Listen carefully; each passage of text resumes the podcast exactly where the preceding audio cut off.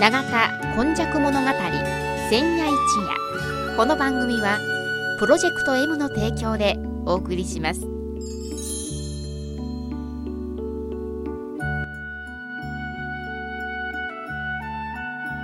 神戸は港があることで多様性のある町となりました。しかしその港というのは神戸港だけを指しているのではありません。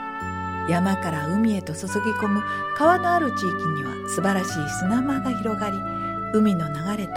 川の流れに相まった。この永田地域一帯も神代の昔から自然の生んだ港がたくさん点在していました。そして港は海外からの素晴らしい知恵や文化をその往来する人々と共に受け入れる場となり豊かな暮らしを生み出していったのです。毎週土曜日の夜の7時15分からの15分間 APMYY からお届けします。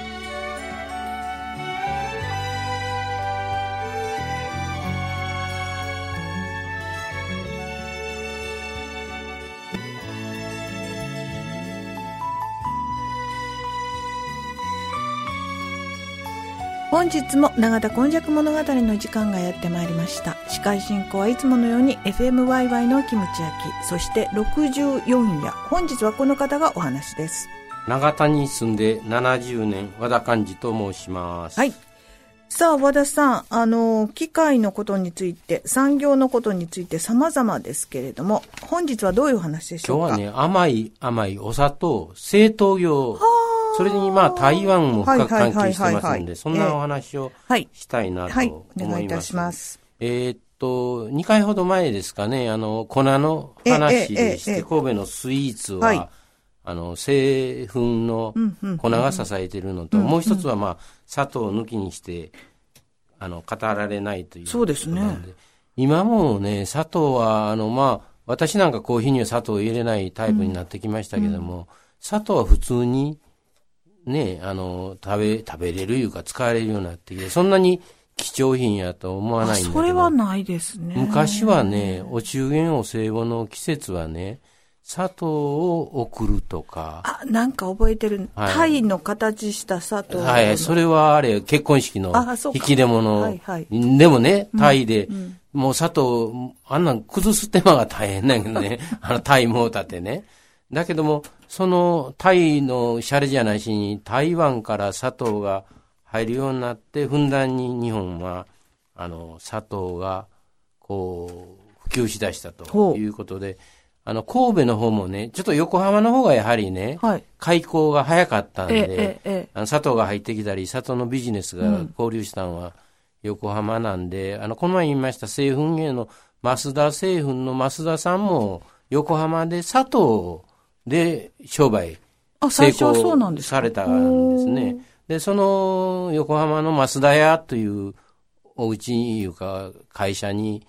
あの、湯浅さんと言われる番頭さんがおられて、ははい、その番頭さんがですね、正雄さんがおそらく製粉の事業として梅ヶ海いうか東利家、ええでええて来られたんですけども、その増田さんのあの、で、あの、バンドさんの岩佐さんがね、うん、私も独立させてくださいいうことで、神戸、東利家のところに来て、製陶業、神戸製陶いうのを始められるんですよね。はい、それはやはり、あの、横浜の次は神戸やでと。でおそらく最後、後の方から振り返ってみると、横浜にはそんなに、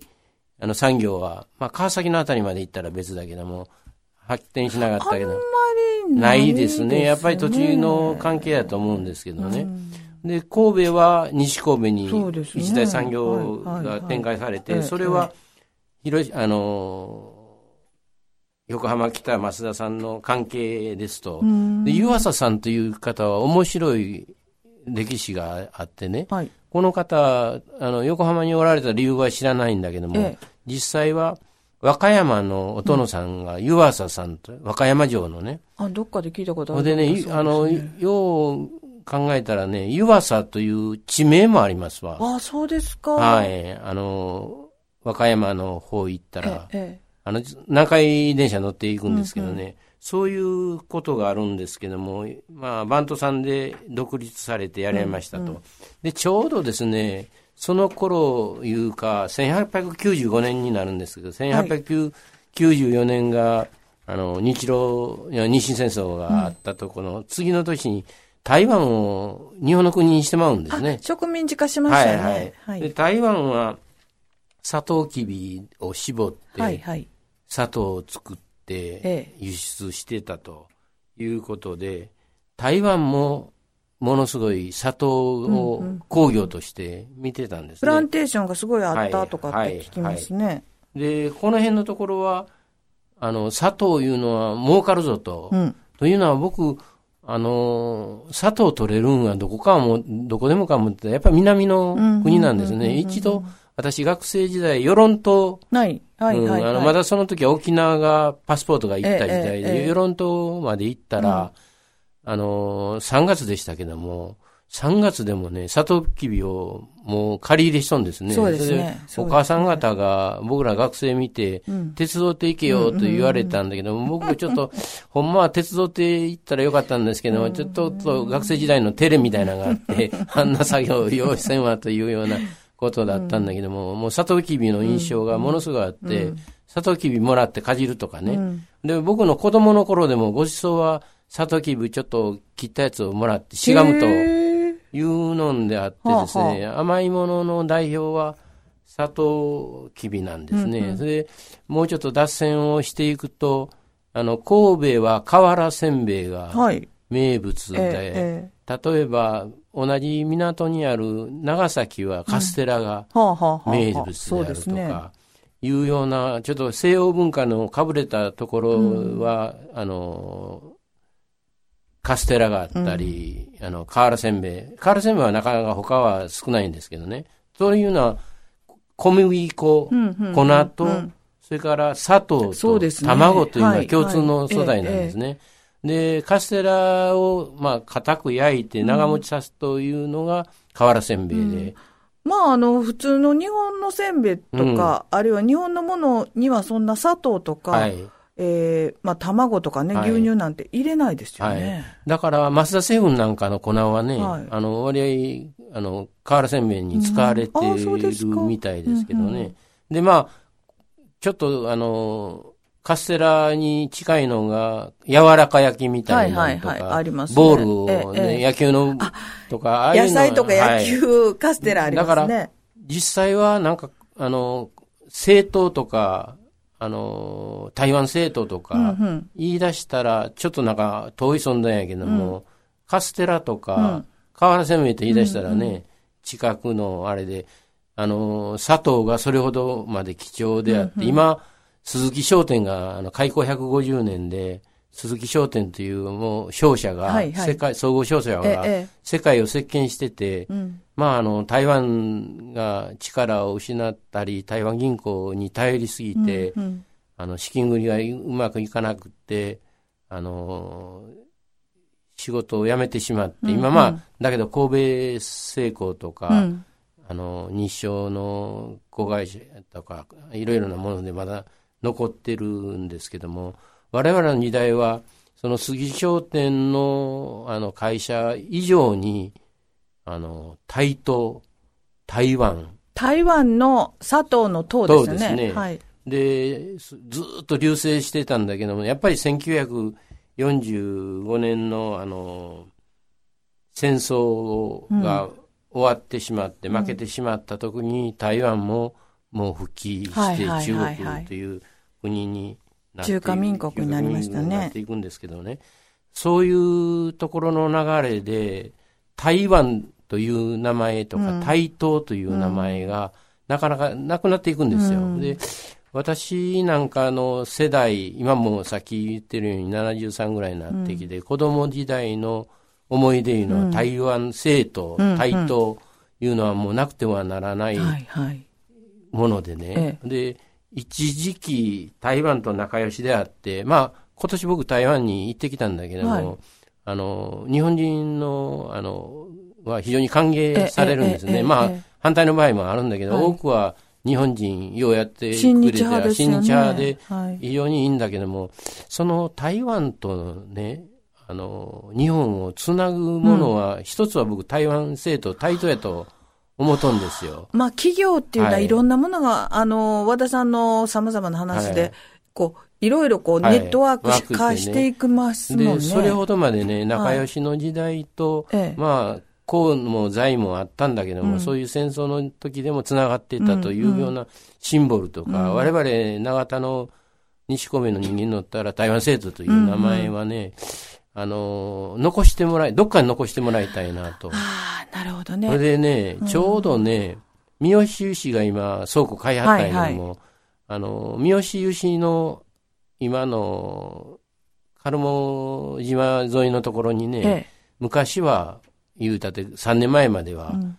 台湾政党というね、名前が書いた倉庫があったんですよね。僕はこれはもうものすごいノスタルジックに、あの、いいなと思ってたんだけども、うんうん、ちょっと三好さんが買われる前に色で塗りつぶして、あの、台湾製造の名前なかったんですけど。なんかこう、火だけでもね。はい、そうなの、そうなのよ。文字が台湾っていう、その、名前があるだけで。で、三井製糖に今なったんですよね。合併してね。で、三井製糖もそう、あの、スプーンマークで、あの、まあ、有名な砂糖ですけどね。になってるからね。せめてあそこに台湾製糖。というのは、なんか三井政党という名前に切り替えるときにね、うん、両方の名前つけろかという話もあったぐらいで、うん、あんまりネガティブな印象はないんだけども、うん、あの、長ったらしい名前じゃでなくに三井にしましょうということだけの話だから、あそこになんか台湾政党発祥の地とか、いうようなものがあって、説明書きがあるというのが、それはちょっと普通やないかなと。あのー、実はあの、うん、台湾の方のフィールドワークとかいろいろあるじゃないですか、うん、そういう時にやっぱりここにっていうその台湾という文字がね、あったりすると、